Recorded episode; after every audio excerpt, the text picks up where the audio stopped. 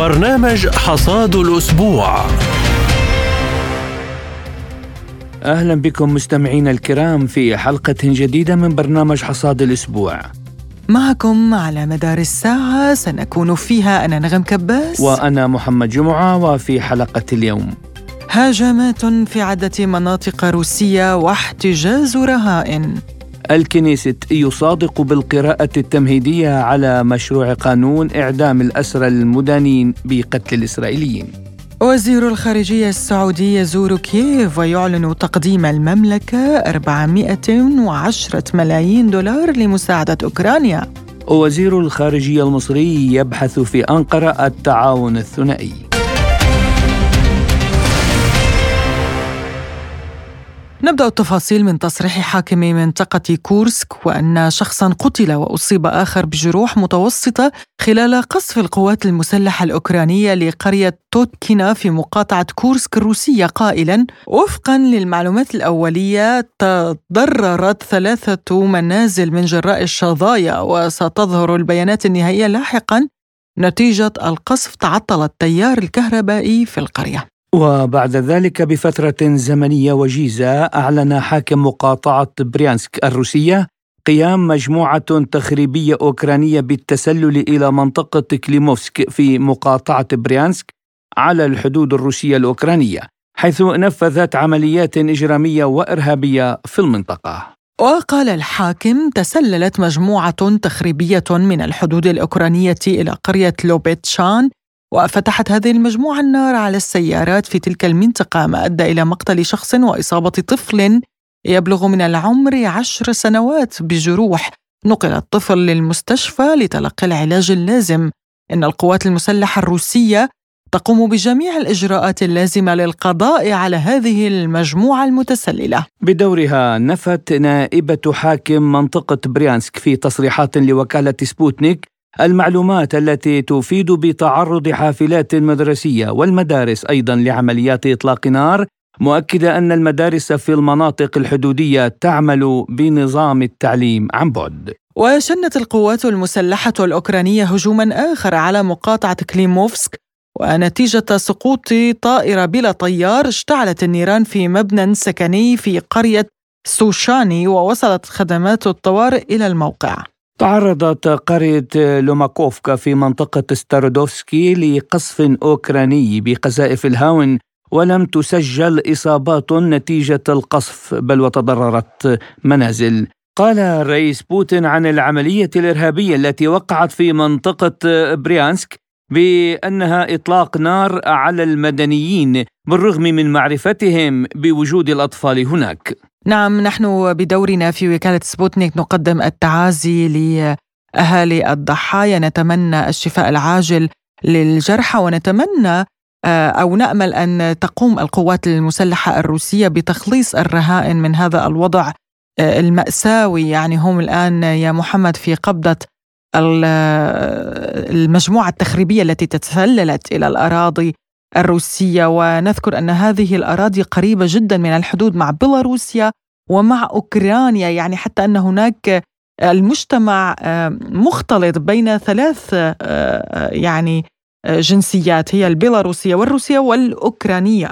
لندا نعم القوات الروسية استوعبت الموقف وحاكت محاكاة جيدة جدا. آه، وعلى أمل أن لا آه، تتكرر هذه وغدا بالطبع الرئيس الروسي فلاديمير بوتين سيعقد اجتماعا آه، عاجلا لبحث هذه المسألة مع مجلس الأمن القومي الروسي.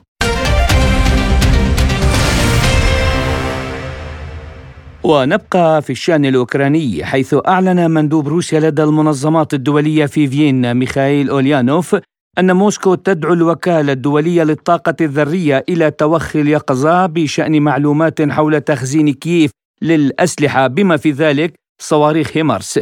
في المحطات النووية إضافة إلى محاولات قصف محيط المحط. حول هذا الموضوع قال المحلل السياسي فلاديمير روغوف لسبوتنيك تدرب رجالنا على إطلاق الصواريخ على منشآت محمية حيث يتم فيها تخزين الذخيرة. في الليل تم إسقاط أحد صواريخنا بواسطة نظام الدفاع الجوي لنظام زيلينسكي. ونتيجة لذلك سقط صاروخان على مبنى مكون من خمسة طوابق. ودمرت حوالي 12 شقة بالكامل وانهارت عدة طوابق. ويجري فرز الأنقاض الآن.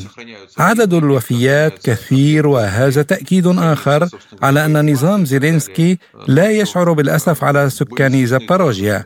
ليست هذه هي المرة الأولى التي يتم فيها استخدام الدفاع الجوي فوق المدينة. إنهم لا يشعرون بالأسف على مدينة محتلة بنظرهم.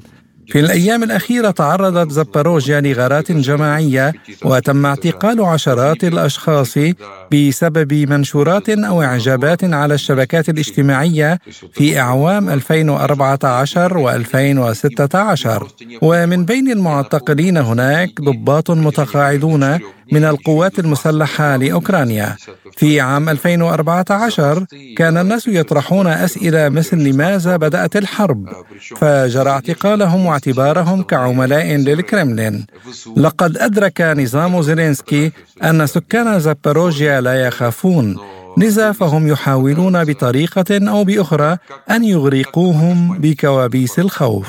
على صعيد متصل قال نائب وزير الخارجية الروسي سيرجي ريبكوف إنه تم إجراء اتصال في جنيف مع الوفد الأمريكي لمناقشة معاهدة ستارت ثلاثة وأن المحادثات كانت شبيهة بورشة عمل. وقالت وزارة الخارجية الروسية إنه في إطار اجتماعات مجموعة العشرين تصادف وزير الخارجية الأمريكي أنتوني بلينكين مع نظيره الروسي سيرجي لافروف في سياق التواجد هناك. لم يذكر البيان الختامي اللقاء بدون المرور على الموقف من الأزمة الأوكرانية بسبب معارضة الصين وروسيا. بدوره قال وزير الخارجية الهندي إن وزراء خارجية دول مجموعة العشرين توصلوا إلى إجماع بشأن القضايا الرئيسية رغم اختلاف وجهات النظر حول أوكرانيا. وفي الرابع والعشرين من فبراير شباط نشرت وزارة الخارجية الصينية خطة تسوية من اثنتي عشر نقطة للصراع الأوكراني ووعد الاتحاد الأوروبي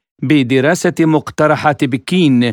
وأعرب رئيس دبلوماسية الاتحاد الأوروبي جوزيف بوريل عن رأيه بأنه لا توجد مواقف مهمة في هذا الصدد. بينما قال الرئيس الأمريكي جو بايدن إن الخطة التي اقترحتها الصين لا تفيد إلا روسيا. حول هذا الموضوع تحدث لحصاد الأسبوع الخبير الاقتصادي ميخائيل خازن.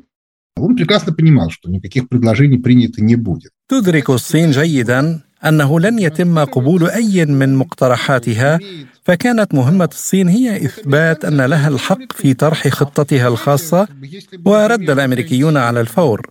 بعد كل شيء إذا اقترحت دولة غير مهمة خطتها الخاصة فلن ينتبه إليها أحد. لذا فإن الصين إلى حد ما حلت المسألة المتعلقة بها والباقي واضح إذ يتحدث الخبراء العسكريون الجادون بهذا الأمر كيف ستنتهي العملية العسكرية. كانت الصورة واضحة بالفعل من وجهة نظر الفطرة السليمة والآن أصبحت أكثر وضوحا. هذا ويسود المجتمع الأمريكي حاله من التذمر بسبب السياسة البائسة. التي تنتهجها الولايات المتحدة والتخوف من التورط بحرب استنزاف أخرى ولكن هذه المرة مع الصين حول هذا تحدث المحلل السياسي الأمريكي جيمي دور قائلا We're the ones provoking this war, just like we provoked the war. نحن من أثار الحرب تماما كما جرى في أوكرانيا والآن مع الصين ولكن من الذي سيستفيد من هذا كله؟ سأقول لك أن عدونا الآن ليس الصين وليس روسيا. عدونا هو المجمع الصناعي العسكري الذي يستنفذ البلاد بمئات الملايين بل تريليونات الدولارات. كم مرة سنستمع إلى وزير الدفاع الذي يحتاج إلى تريليوني دولار؟ لقد حدث هذا مرتين في حياتي آلة الحرب لن تتوقف من تلقاء نفسها. من يحكم هذا البلد؟ من يتخذ القرارات؟ بالتأكيد ليس جو بايدن إذا من؟ أود أن أعرف. الولايات المتحدة هي إرهاب دولة. في العشرين عاما الماضية أحرقنا في الشرق الأوسط ونحن الآن نخوض حربا بالوكالة في أوكرانيا والتي أثرناها مع حلف شمال الأطلسي كما اعترفت بذلك المستشارة الألمانية السابقة. والآن وبنفس الشيء نتسلق إلى الصين ونتوقع أيضا نشوب حرب. وإلى الملف التالي للحديث عن مصادقة الكنيست الإسرائيلي بالقراءة التمهيدية على مشروع قانون لإعدام اسرى فلسطينيين متهمين بتنفيذ عمليات قتل فيها إسرائيليون. وينص المشروع على إلزام المحكمة بفرض عقوبة الإعدام على من يرتكب مخالفة قتل بدافع عنصري وبهدف المس بدولة إسرائيل والشعب اليهودي في أرضه. وفي حديث لسبوتنيك قال اللواء قدري أبو بكر رئيس هيئة شؤون الاسرى والمحررين الفلسطينيين إن مصادقة الكنيست على مشروع القانون كان متوقعا.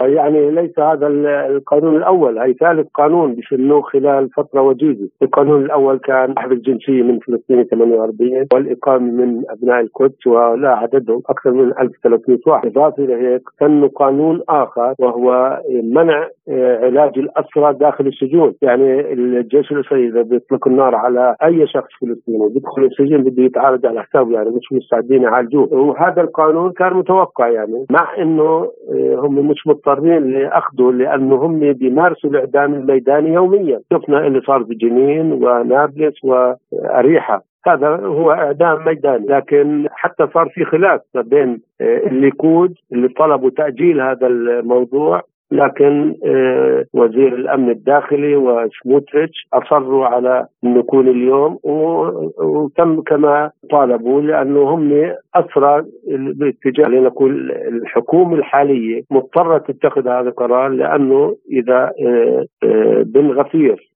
سموتريتش هذا الحزب اللي الحكومة تنتهي الحكومة فهم معنيين الحفاظ على الحكومة فبيبتزوا فيهم. عمليا فيش هناك معارضة ومؤيده كلهم يعني صوتوا لجانب هذا القانون حتى القوانين الأخرى كانت معظم كريت صوتوا باستثناء العرب ثمانية اللي عارضوا والبقية كلهم صوتوا. هذا بالعكس إحنا بنشوف يعني ضد إسرائيل وراح يعري إسرائيل أكثر. هذه الدولة اللي بيعتبروها هي الدولة الديمقراطية بالشرق الأوسط والدعم لا متناهي بالنسبة لها. آه هي بدأت أوروبا بدأ العالم يغير سياسته تجاه إسرائيل. يعني أنا قبل أسبوع كنت في بروكسل آه قبلها بسنه سنتين كنا هناك. فكانوا يرفضوا إنه نقول هذه إسرائيل دولة عنصرية. حاليا هم اللي بيحكوا. يقولوا بدأت دخلت فصل عنصري وبدأوا يتعاملوا مع الفلسطينيين سواء كان داخل 48 أو 67 بشكل عنصري. وهذا شيء يعني وهذا الديمقراطية بتغنوا فيها لأنه أول شيء بيقول إنه ما فيش فيها إعدام يعني بيمارسوش الإعدام.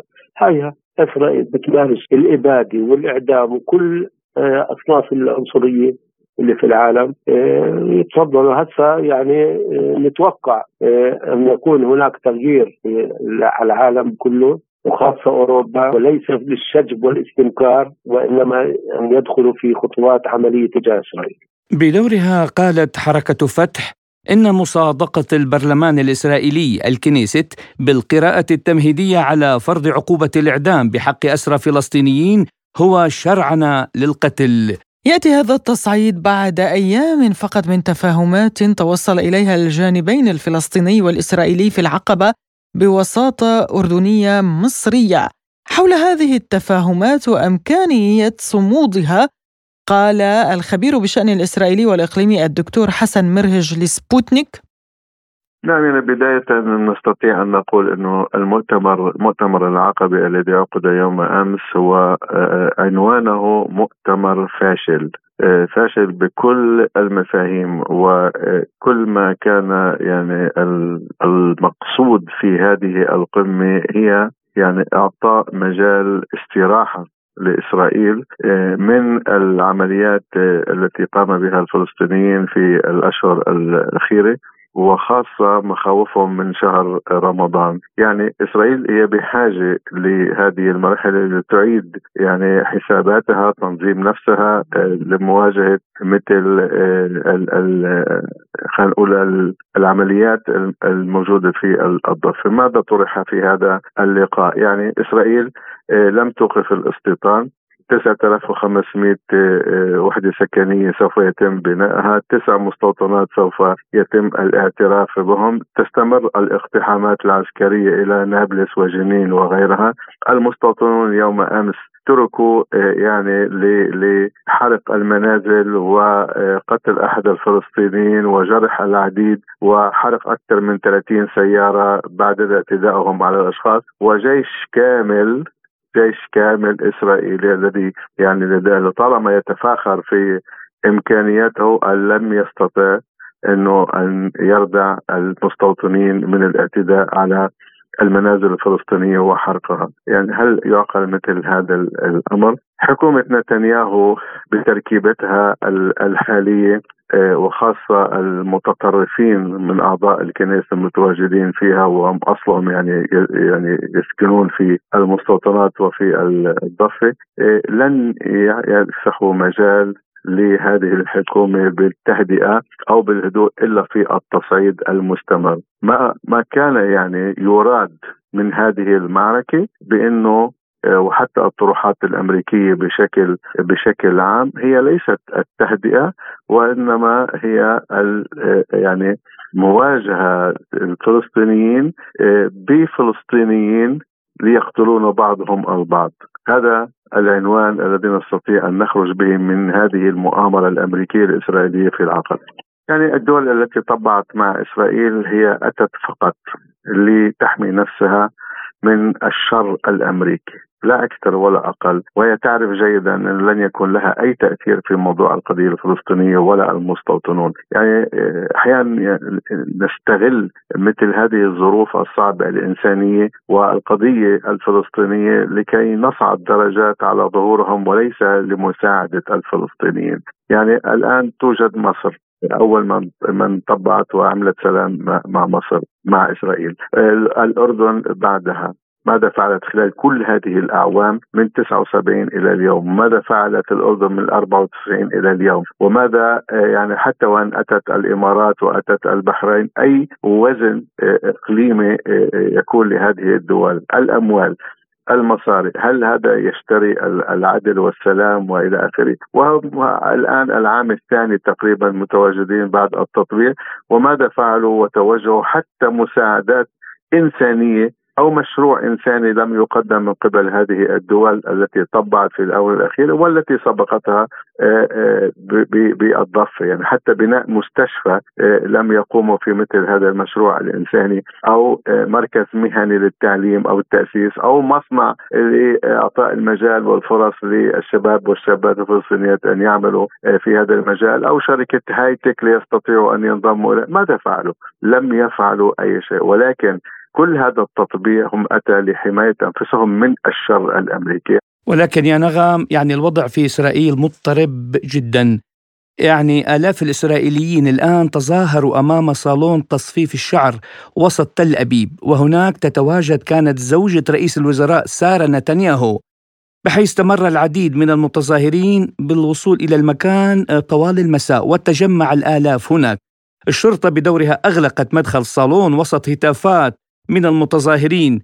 الثروة السلطة عاصمة العالم السفلى البلد يحترق. سارة تصفف شعرها. هكذا كان يقال. نعم يعني بالفعل الداخل الإسرائيلي ليس اليوم بغنى عن هذه الاضطرابات والاحتجاجات خاصة وأن نتنياهو نفسه عليه آه، مجموعة من قضايا الفساد واليوم زوجته يعني بالرغم من الوضع الاجتماعي في آه، إسرائيل والاضطرابات السياسية أيضا. هي تصرف الأموال يقصد المتظاهرون على تصفيف شعرها بدلا من الانتباه إلى متطلبات الشعب. قدمت صورة واضحة للشعب كي يقول وبضدها تتميز الأشياء. وإلى ملفنا التالي حيث أعلن وزير الخارجية السعودي فيصل بن فرحان بن عبد الله خلال زيارته كييف تقديم المملكة 410 ملايين دولار كمساعدة لأوكرانيا. وجدد وزير الخارجية السعودي تأكيد حرص المملكة ودعمها لكافة الجهود الدولية الرامية لحل الأزمة الأوكرانية سياسيا ومواصلتها جهودها للإسهام في تخفيف الآثار الإنسانية الناجمة عنها.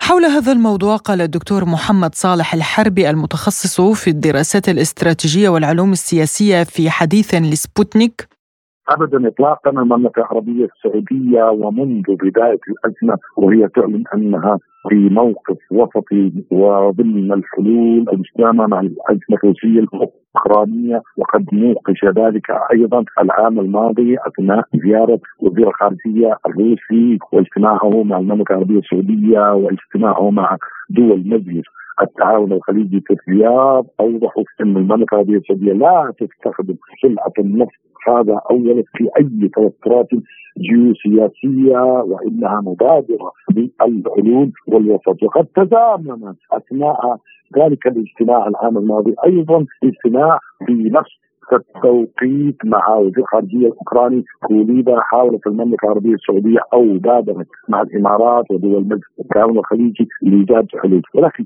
هذا ضمن العمل الإنساني الغير مؤثر على أي مواقف للمملكة العربية السعودية. وضمن مساعدات المملكة العربية السعودية إلى 168 دولة عبر مركز الملك سلمان للإغاثة والأعمال الإنسانية. فهو آخذ طابع انساني دبلوماسي أخلاقي ولكن ما زالت العلاقات السعودية الروسية في أوج خاصه حينما لاحظنا مواقف اوبك بلس ال 23 دولة والمملكة وروسيا هم الأعضاء المؤسسين المساهمين في أمن وتعزيز الطاقة أما من ناحية الحرب الروسية الأوكرانية والمجهودات الحربيه فلا يوجد أي تواصل من هذا الشأن إلا سوى تخفيض التوتر وحتى الوصول إلى حلول سلمية.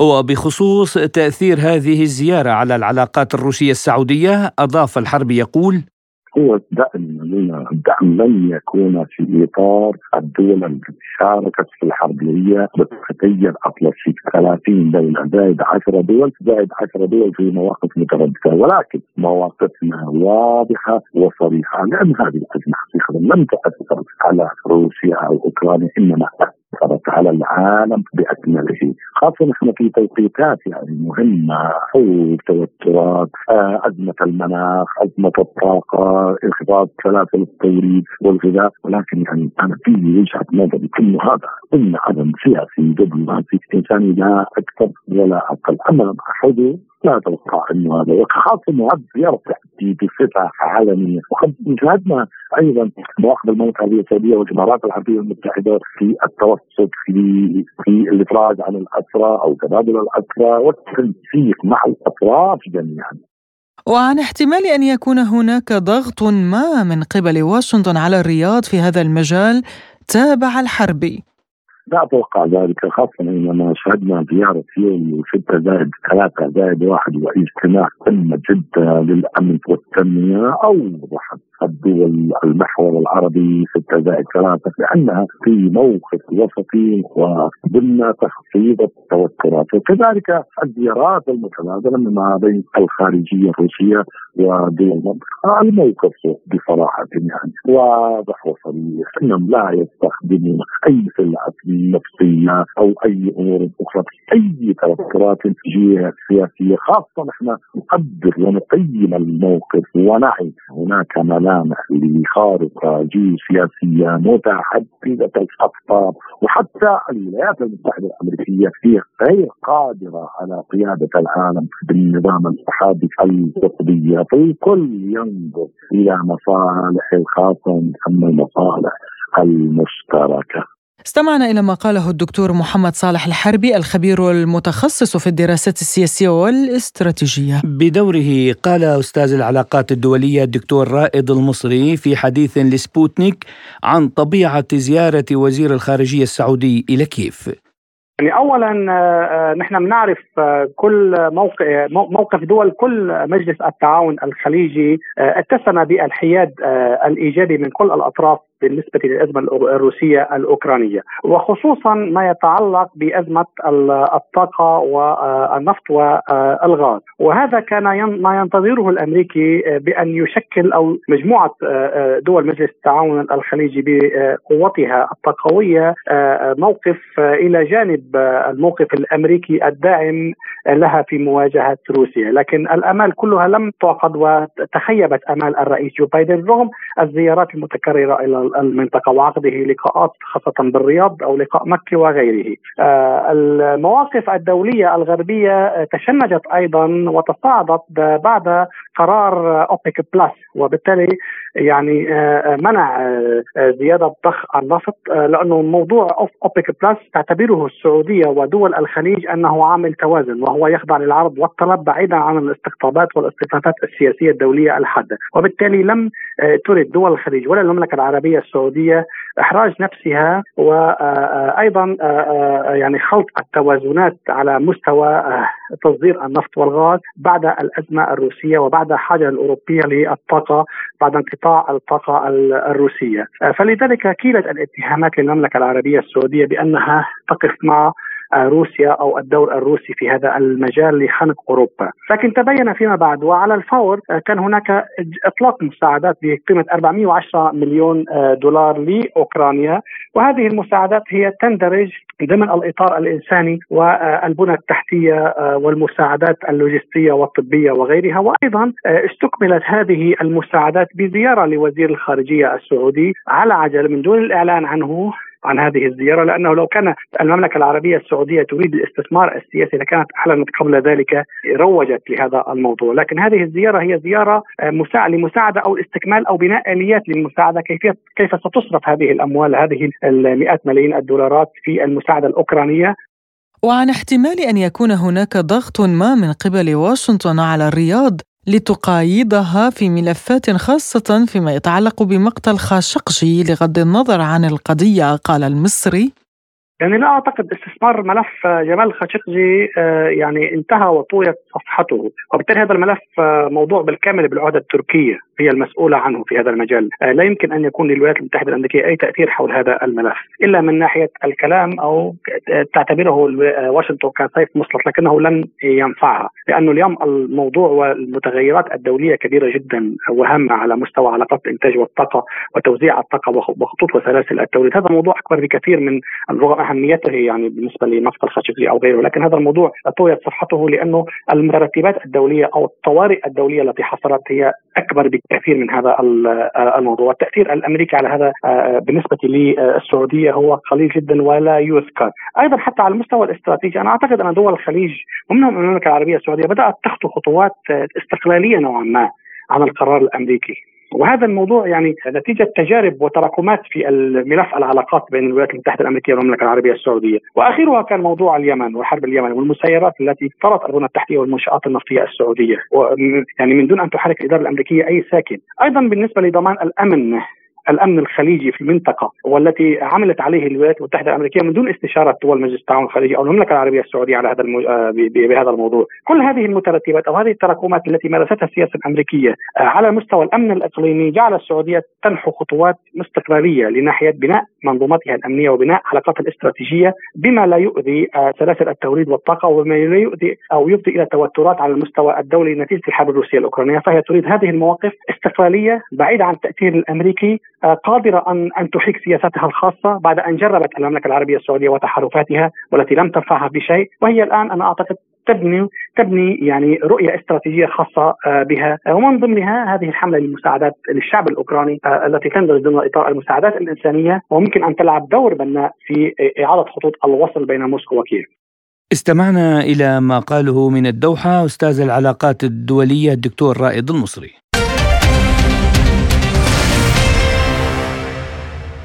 وإلى العلاقات المصرية التركية التي بدأ قطار التطبيع فيها بشكل فعلي من خلال زيارة وزير الخارجية سامح شكري إلى تركيا إذ أبلغ نظيره التركي مولود شاوش أوغلو تضامن القيادة والحكومة والشعب في مصر مع تركيا واستمرار المساعدات لدعم تركيا وشعبها. حول هذا الموضوع قال اويتون أورهان المحلل السياسي والخبير في مركز دراسات الشرق الأوسط. Uzunca bir süredir zaten Orta Doğu genelinde bir e, نشهد اليوم سلسلة من عمليات تطبيع العلاقات بين دول المنطقة. ثمة بعض الدول التي قررت تقديم تنازلات لبعضها البعض من أجل حل الأزمات والخلافات السياسية، والتي من بينها في هذه الحالة هما مصر وتركيا، غير أن هذه العملية بينهما لا تسير بشكل سلس على النقيض من دول الجوار، كما أن المصالح المشتركة في ليبيا ومنطقة الشرق المتوسط والضرورة الملحة لتعزيز التعاون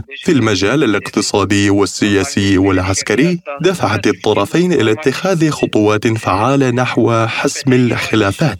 أجبر الزلزال المدمر جميع دول المنطقة على طي الأزمات القائمة بينها إلى زوايا النسيان في سبيل مواجهة آثار هذه الكارثة. وكان وزير الخارجية المصري سامح شكري قام بزيارة إلى العاصمة السورية دمشق أمس الاثنين الأمر الذي يشكل نقلة نوعية لتسريع عملية تحسين العلاقات بين البلدين.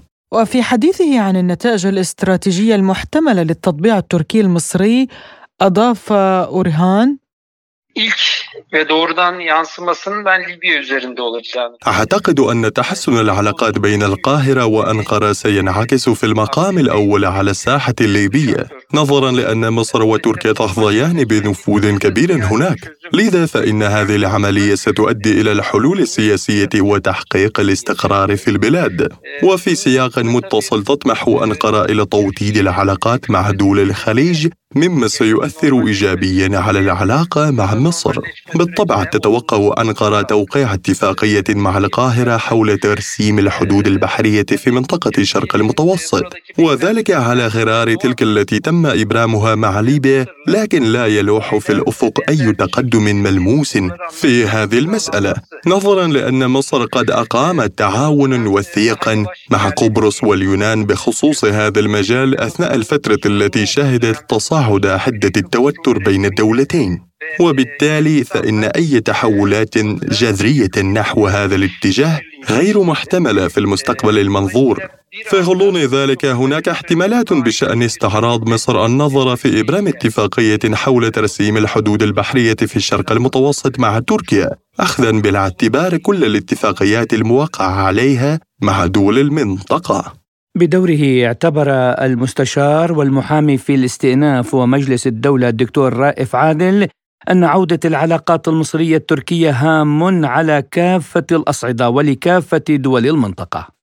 ابتداء أود أن أشير إلى أن رغم كان خطر يعني أو توقف العلاقات السياسية بين البلدين إلا أن العلاقات الاقتصادية والتجارية ووجود الجالية المصرية في قطر والجالية القطرية في مصر لم يعني تتأثر بهذا. وظلت العلاقات قائمة. حتى في ظل هذا قطع العلاقات تم افتتاح بعض المشروعات القطرية في مصر. فدي كانت سحابة صيف هو الحمد لله انتهت. الآن بتعود العلاقات إلى مجراها الطبيعي في ظل الرغبة من الطرفين من قطر ومصر في تعظيم وزيادة الاستثمارات المشتركة.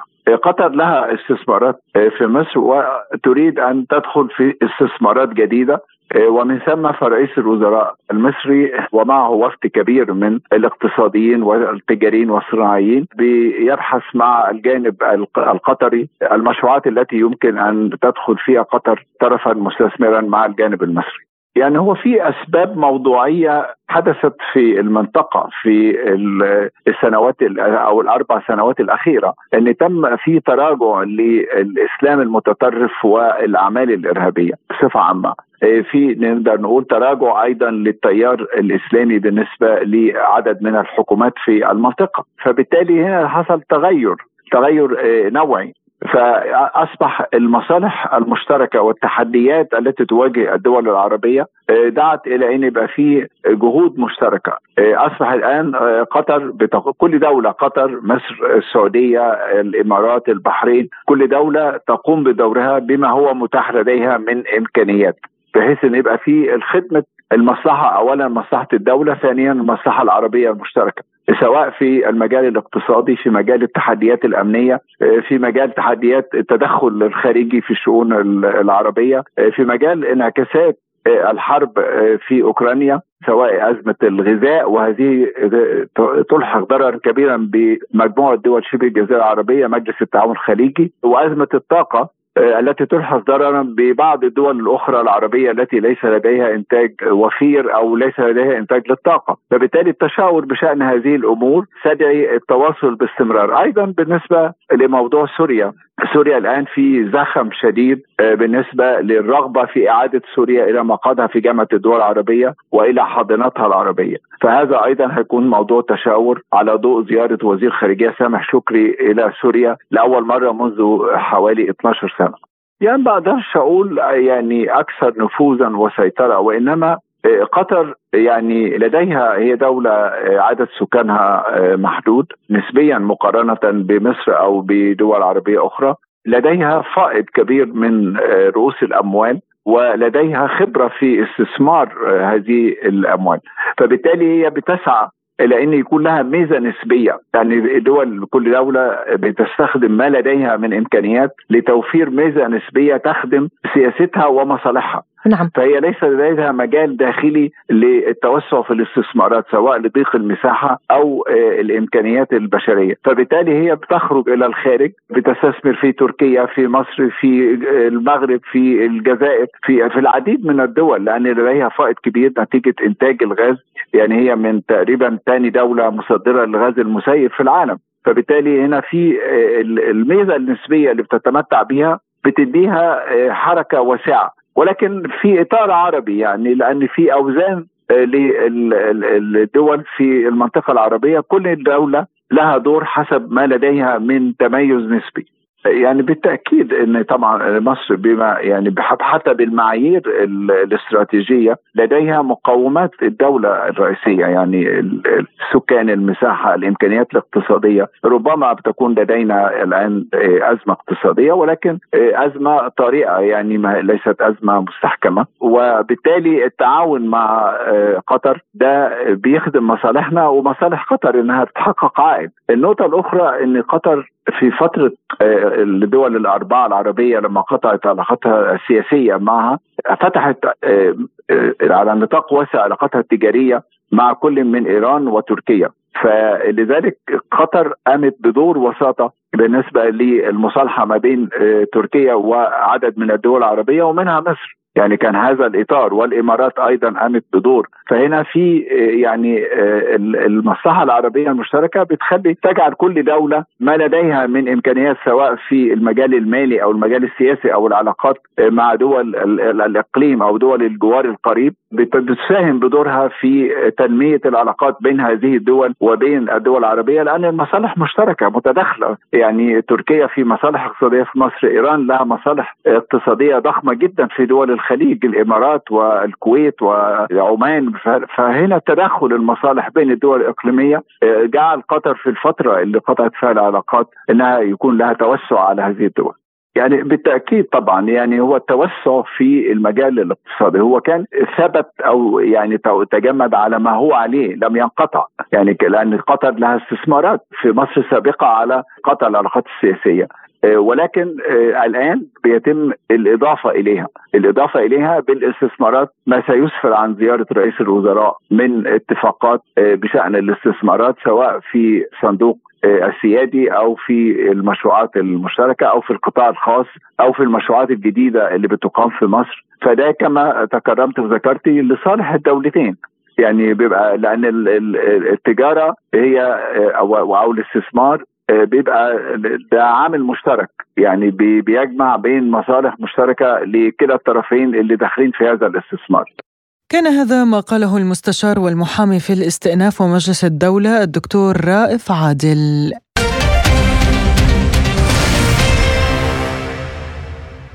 ومن السياسة إلى الاقتصاد حيث انطلقت عملية التسعير بالدولار الأمريكي في معظم المتاجر المركزية في لبنان. وذلك بناء على قرار وزير الاقتصاد والتجارة في حكومة تصريف الأعمال اللبنانية أمين سلام وتم تسعير السلع على رفوف المتاجر بالدولار الأمريكي واستحداث شاشة تنقل سعر الصرف في السوق الموازي وعلى المواطن اللبناني حرية الاختيار ما بين الدفع بالدولار أو بالليرة اللبنانية. تفاصيل ردود الفعل على هذا القرار مع مراسل سبوتنيك في لبنان عبد القادر الباي. انطلقت عملية التسعير بالدولار الأمريكي في معظم المتاجر المركزية في لبنان يوم أمس وذلك بناء على قرار وزير الاقتصاد والتجارة في حكومة تصريف الأعمال اللبنانية أمين سلام الذي أكد بدوره خلال مؤتمر صحفي عقد في مبنى الوزارة أن هذا القرار لا يجبر المواطن اللبناني على الدفع بالدولار الأمريكي والفاتورة ستكون بالليرة اللبنانية حسب سعر الصرف. ويهدف هذا القرار بحسب الوزير حماية المواطن من خلال معرفة الأسعار الحقيقية للسلع الموجودة داخل المتاجر المركزية ومراقبة هامش الربح حيث هناك محال ومتاجر كانت تزيد 30 و40% على أرباحها من خلال التسعير بالليرة لتغطية هوامش ربحها. وعدلت معظم المتاجر الكبرى في بيروت أسعار معظم السلع والمنتجات من الليرة اللبنانية إلى الدولار الأمريكي واستحدثت شاشات تظهر سعر صرف الدولار. وقالت مواطنة لبنانية لسبوتنيك إنه للأسف دولرة الأسعار في المتاجر المركزية هي ليست في صالح المستهلك. للأسف دولرة الأسعار اليوم بالسوبر ماركت هي آه، ليست في صالح أبدا المستهلك. إنه دايما هيدي الخطوات بتجي لصالح التجار. رغم إنه المادة 665 من قانون حماية المستهلك بلبنان تمنع عرض الأسعار إلا بالليرة اللبنانية لكن للأسف وزير الاقتصاد آه، مع بعض النواب باللجان وطبعا اللوبي آه، للتجار قرروا إنه اليوم تكون الأسعار بالدولار.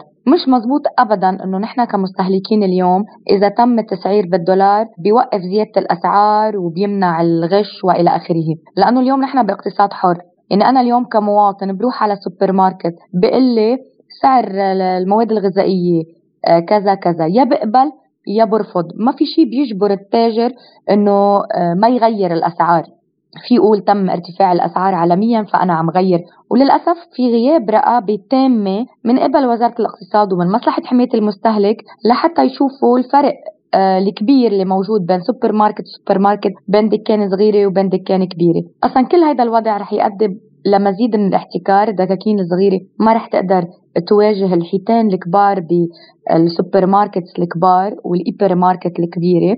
فدائما الضربة الكبيرة عم بتكون للمواطن اللبناني للمستهلك اللبناني وطبعا المصلحة الكبيرة عم بتكون للتاجر لأنه التاجر بهيك اقتصاد بيقدر يتلاعب دايما وما في حدا بيجبره على تحديد سلع معينة بسعر معين للأسف. بدوره قال أسامة وهبي الناشط المدني اللبناني لسبوتنيك ما يلي بالحقيقة هذا التدبير الذي اتخذ في لبنان من خلال الضغط الذي مارسته الهيئات الاقتصادية وجمعية المصارف والكثير من الهيئات التي تعنى بالاقتصاد هي من أجل تحقيق أرباح ومصالح لهذه لهؤلاء التجار وللمصارف وللمتمولين الكبار. ولكن هذا لا يصل في مصلحة الشعب اللبناني بأكثريته الساحقة لأن التسعير بالدولار يعني أن العملة الوطنية تتآكل أكثر فأكثر لأن أغلبية الشعب اللبناني تعمل تعمل في وظائف وتقبض رواتبها بالعملة اللبنانية وكلما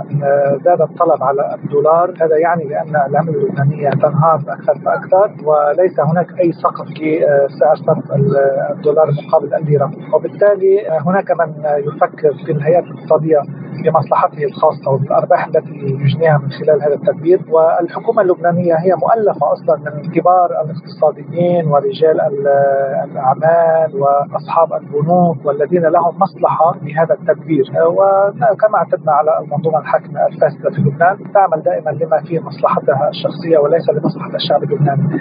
هناك تضخم كبير خاصة إذا ذهبت الحكومة لتصحيح الرواتب وزيادة الرواتب للقطاع العام من خلال ضرب الراتب بثلاثة يعني تزداد الكتلة النقدية بالعملة اللبنانية وهذا سيؤدي إلى مزيد من التضخم قبل شهر أو أكثر. كان معدل الحد الأدنى لمعيشة عائلة من أربعة أشخاص يوازي 25 مليون ليرة. اليوم مع ارتفاع الدولار ووصوله إلى 85000 و 86000 أصبح آه، معدل الراتب الذي يؤمن الحد الأدنى من الحياة الكريمة لعائلة من أربعة أشخاص يجب أن يكون 50 مليون وأكثر. وأكثرية الموظفين في الدولة يتقاضون رواتب بين المليون ونص والست مليون وبأحسن الحالات تصل إلى 10 مليون.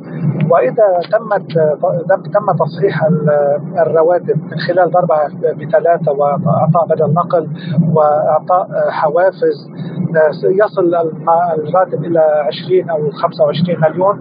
وهذا لا يلبي الحد الأدنى عائلة لبنانية تحتاج إلى أكل وشرب ودواء ومدارس نحن ذاهبون باتجاه طبع المزيد من العملة اللبنانية وهذا التدبير سيحتم على المصرف لبنان أن يطبع مزيدا من العملة اللبنانية وهذا سيجعل لبنان يتجه في مسار يشبه مسار فنزويلا حيث أصبحت العملة العملة الوطنية في مكان يعني من الرخص ومن عدم القيمه أجبر المواطن أن يحمل كميات هائلة من الأموال من أجل شراء كرتونه بيض أو علبة سجائر أو أو نحن في لبنان ذاهبون بهذا الاتجاه اذا ما تمت آه، تصحيح الرواتب وعدم الذهاب في إصلاحات تؤدي إلى آه، جلب الاستثمارات ورؤوس الأموال فك العزلة التي يتعرض لها لبنان نتيجة السياسة التي تنتهجها هذه المنظومة ونتيجة الصراعات التي يخوضها حزب الله عفوا يخوضها حزب الله مع الدول العربية خاصة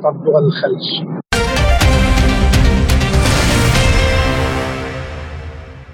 وإلى ملفنا الأخير وتأثير الزلازل على الاقتصادين التركي والسوري حيث قدر البنك الدولي الأضرار المادية المباشرة من الزلزال في تركيا بمبلغ 34.2 مليار دولار وقد يكون إجمالي تكاليف إعادة الإعمار ضعف هذا المبلغ. حول هذا الموضوع قال المحلل الاقتصادي التركي خيري كوزان أوغلو لسبوتنيك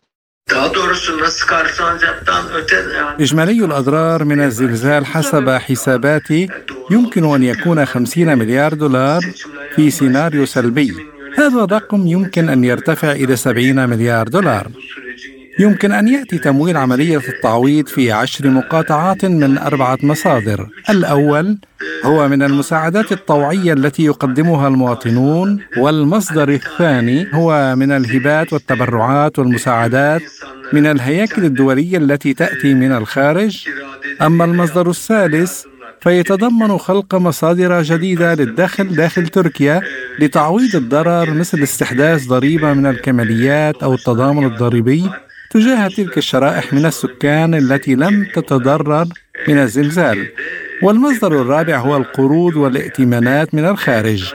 أكدت منظمة اليونسكو تنظيم حملة خاصة لجمع الأموال واستقطاب الكوادر البشرية لترميم التراث التاريخي لمدينة هاتاي. حول هذا الموضوع قال النائب في البرلمان السوري الدكتور صفوان القربي لسبوتنيك. كما أشرت يا ست نغم الحقيقة خلينا نقول وجع إلى وجع جديد، نحن حاليا ما زلنا تحت وطئه الحرب على سوريا ولكن ربما حادثة الزلزال احدثت هزه اخلاقيه، ربما أيقظت الملف السوري وأعادته إلى الواجهة من جديد، وجع إلى وجع جديد، وجع حاليا. ربما نكون تجاوزنا مرحلة الإغاثية لقسمها الأول. وحاليا نفتح ملفات أخرى ربما أكثر وجعا وأكثر حرارة وهو موضوع الإيواء المساكن البديلة الإيجارات.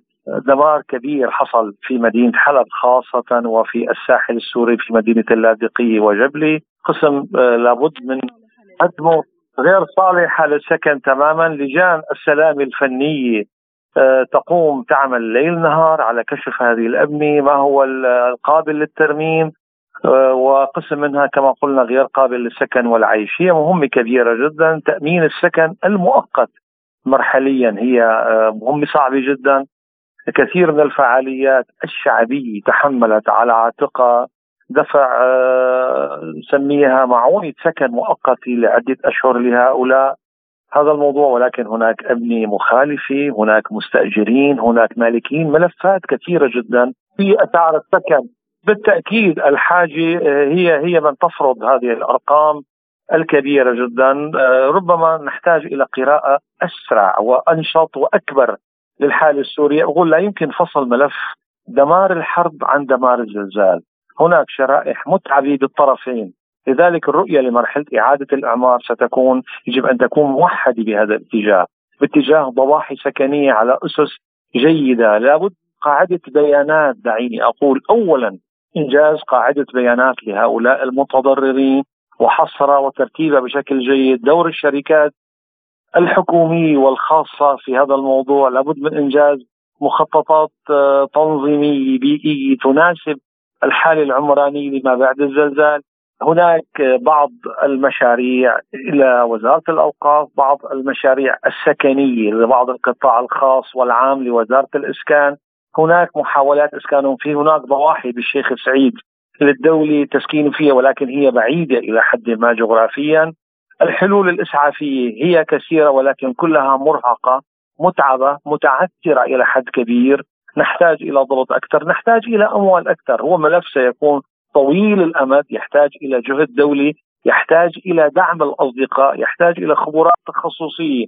وللأسف كل هذه العناوين تصطدم بالعقوبات تصطدم بالحصار تصطدم بالتضييق الذي يجري تصطدم بجو آه، متعب. دعيني أقول هناك آه، عقوبات معنوية. اولا لابد من كسرة لابد من وعي دول الجوار الأصدقاء الأخوة للسعي بهذا الاتجاه. ما زالت الرفع الأمريكي للعقوبات هو رفع دعيني أقول وهمي إعلامي لا نرى تفاصيل. فنيه دقيقة واضحة له. لذلك لابد من الوضوح أكثر. لابد من النضج حتما حتما تماما. الموضوع يحتاج إلى آليات يحتاج إلى خبرات يحتاج إلى دعم مادي يحتاج إلى البحث تقنيات حديثه تحتاج إلى الإفراج عن الأموال السورية المجمدة في المصارف الخارجية، هناك اعتمادات مهمة جدا بالقطع الاجنبي جرى تجميدها، لذلك لابد من نشاط أكبر بكل هذه العناوين، يبقى الجهد الحكومي الحكومي متعبة رغم هناك ضيق ذات يد نتيجة حرب 12 عام. نقدره المجتمع المحلي ينشط بشكل كبير جدا. وترفع له أكثر من تحية على جهده. حالة النبل حالة الهب غرف التجارة غرف الصناعة النقابات الكل يعمل بهذا الاتجاه. لابد أيضا هذا العمل من تأطيره. ربما التعويض المادي هو حاليا الأسهل دعيني أقول، هناك بعض الجهات المحلية بالذات أنا هو مشير بغرفة الصناعة بحلب بالتحيه ولا غرف التجارة التي نشطت. حاليا تقدم مساعدة فورية، خلينا نسميها مساعدة سكن. اغاثيه فوريه بعدة ملايين 2 مليون ليرة سوري دفعة أولية. وهناك تعهد بزياده هذا الرقم ليشمل إسكان بدل إيجار سكن لمدة عام كامل. ولكن برجع بقول نحتاج إلى جهد أشمل أعم إلى خارطة طريق واضحة للسكن البديل وللتعويض النهائي عن السكن للذين تدمرت بيوتهم. في النهاية هناك ضيق ذات يد حكومية نتفهمه لابد من تأطير هذه الجهود الداخلية والخارجية. وأتمنى أن أرى يعني نحن نحتاج إلى شركات متخصصة في البناء السريع. نحتاج إلى خبرات نوعية. نتطلع إلى روسيا نتطلع إلى الصين إلى الأصدقاء بإيران. لهم عندهم خبرات فنية وشركات متخصصة بهذا الاتجاه. أتمنى أن أرى جهد في التواصل ما بين الدولة السورية وهذه الدول وشركات القطاع الخاص المتواجدة فيها لتقديم خبراتها ولتقديم وعلى أن يكون هذا الأمر بسرعة نتوقع ونريد بعيدا عن البيروقراطية وعن المراسلات وعن يعني إجراءات ربما نعتاد عليها أنها بطيئة الإيقاع. لذلك أتمنى أن تكون هذه الكارثة هي مقدمة لهب ونشاط إداري حكومي ونشاط أصدقاء يلحظون هذه المشكلة ويضعون أطر تنفيذية سريعة لها مريحة تخفف الوجع تخفف التعب المتواصل المستمر تحت أكثر من عنوان خاصة في الشمال السوري وفي حلب وفي اللاذقي وجبلي خصوصا. وبادرت مؤسسة رجال الأعمال السوريين والعرب بإنشاء وحدات سكنية للمتضررين الذين فقدوا منازلهم وبقيوا بدون مأوى أو مسكن. وعن تفاصيل المبادرة تحدث لسبوتنيك نائب المدير العام لمؤسسة رجال الأعمال السوريين والعرب الأستاذ عامر ديب قائلا اليوم نحن مؤسسة رجال أعمال العرب تم الترخيص لنا وتم الإشهار من شهرين دائما اليوم نحن نشعر بمسؤولية تجاه وطننا واليوم الفاجعة والزلزال اللي أصاب البلد واللي أصاب كثير من الناس كان له الأثر العميق في نفوسنا. يعني اليوم نحن قلنا وحطينا الرؤية لحتى نقوم بدور.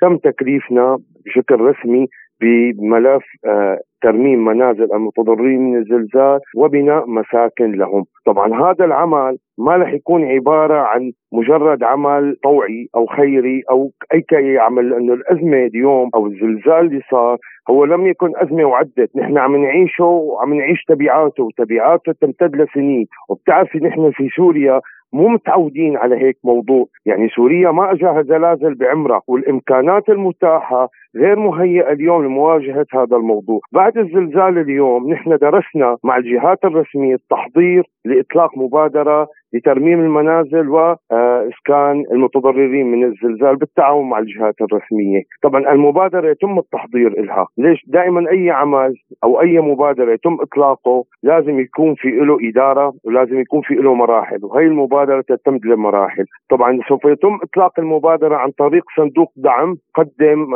آه، الدعم أو يقدم المبالغ التي ترصد لهذا الصندوق لترميم المنازل أو لإعادة بنائها، إضافة إلى تشكيلنا لفرق طوعيه بالتعاون مع نقابة المهندسين للكشف على المنازل أو اعتماد تقرير من نقابة المهندسين أو البلديات في المدن المنكوبة، طبعا يتقدم هذا الصندوق في عملين، العمل الأول في عندك التقدم المادي أو الدعم المادي لهذا الصندوق أو الدعم العيني، كيف الدعم العيني؟ من خلال شركات سواء كانت سورية قطاع خاص أو قطاع عام أو في الوطن العربي من خلال تقديم مثلا تجي تجي الشركات تقدم أنا بدي ارمم اليوم 100 بيت على حسابي الشخصي بدي ابني 50 بيت على حسابي الشخصي هذا بيتم بكتاب رسمي موجه للمؤسسة ضمن هالمبادرة ونحن بنحطه بهذا الصندوق كتقديم عيني بتنفذ من خلال مهندسين وآلية معتمدة بيننا كمؤسسة مع الجهات الرسمية ومع الداعمين لهي المبادرة، طبعا اليوم نحن عم نشتغل على المبادرة مثل ما قلت لك ضمن خطة تنمويه اقتصادية، آه العمل إنه يكون المعالجة على المدى الطويل والم... يعني المدى القصير والمدى الطويل. لحتى نطلع من آثار الزلزال، ما بقول لك نحن الحل الكامل لأنه هذا اليوم مثل ما قلت لك الضرر كبير جدا، لكن سنكون ونسعى نكون جزء من من الحل ونخفف على أبناء وطننا ب هاي الفاجعه وهذا الزلزال اللي اصاب سوريا واللي أدى مثل ما تفضلتي لكثير عالم خسرت بيوتها وكثير عالم بالشوارع قاعدة، طبعا اليوم ما بنغفل جهد الهيئات الإغاثية والمؤسسات الإغاثية وهال مثل ما بيقولوا هالفزعات اللي طلعت من أبناء هالبلد ليوقفوا جنب بعض. هذا عمل لوحة رائعة في التضامن الوطني إضافة للدعم المقدم من الدول العربية الإمارات والعراق والجزائر وغيرها وروسيا والصين وإيران. يعني اليوم كان هذا الكل اليوم كان عمل لوحة في التضامن والمحبة مع سوريا. فاليوم بإذن الله عم يتم التحضير لها عم نهيئ لكثير أمور هلأ. ما بدي آه، مثل ما بيقولوا احكي كل شيء لكن اليوم آه، يعني بدنا إن شاء الله نعمل شيء مختلف. آه، نعمل خطه كثير مهمة وتكون باكورة لانطلاق مجموعة من الأعمال لمعالجه هي الأضرار بإذن الله بالتعاون مع الجهات الرسمية. وبدي أحكي شغلة مشان مؤسسه رجال الأعمال العرب. آه، اليوم نحن رح يتم طرح كمان مشاريع عن طريق المؤسسة خاصة بالمنتسبين بالمؤسسة ورح نكون موجودين بعدة جهات رسمية بالقطاعات الاقتصادية وعم نرسم هلا رؤية بعده قطاع بالقطاع الاقتصادي تمكين التعليم والتمكين الرياضي وعدة قطاعات عم نشتغل عليها إن شاء الله. يعني اليوم نحن أمام مسؤولية كبيرة يجب أن نكون على قدر من هالمسؤولية هي بإذن الله. ودعما منها لمتضرري الزلزال تتابع وكالة سبوتنيك مع مؤسسة ليزا الخيرية إرسال شحنات مساعدات إغاثية وإنسانية إلى سوريا. التفاصيل مع مراسل سبوتنيك جوني الياس. تواصل وكالة الأنباء الروسية سبوتنيك بالتعاون مع جمعية الدكتورة ليزا الخيرية في إرسال المساعدات الإنسانية للمتضررين في سوريا جراء الزلزال. وهنا وبإشراف وكالة الأنباء سبوتنيك نراقب عمليات تجهيز وتحضير دفعة جديدة من هذه المساعدات التي سوف يتم إرسالها الأحد القادم إلى سوريا. وقد تم بالتعاون بين المؤسستين بين وكالة سبوتنيك وجمعية الدكتورة ليزا الخيرية جمع حوالي 120 طن من المساعدات الإنسانية التي تضمنت مواد غذائية مواد للأطفال بالإضافة إلى ملابس لمختلف الأعمار. وكما الآن من المطار حيث يتم الإعداد لشحن دفعة جديدة من هذه المساعدات. يغلب على هذه الشحنة الكثير من الأغطية والوسادات وأكياس النوم المخصصة للذين لا يوجد لهم مأوى في الوقت الحالي بالإضافة للعدد كبير من الأدوية التي سوف يتم إرسالها. إلى هنا مستمعينا الكرام تنتهي حلقة اليوم من برنامج حصاد الأسبوع. كنت معكم أنا محمد جمعة. وأنا نغم كباس. ولا تنسوا متابعة سبوتنيك على الموقع الإلكتروني سبوتنيك dot AE وأيضا قناتنا على تيليجرام. إلى اللقاء.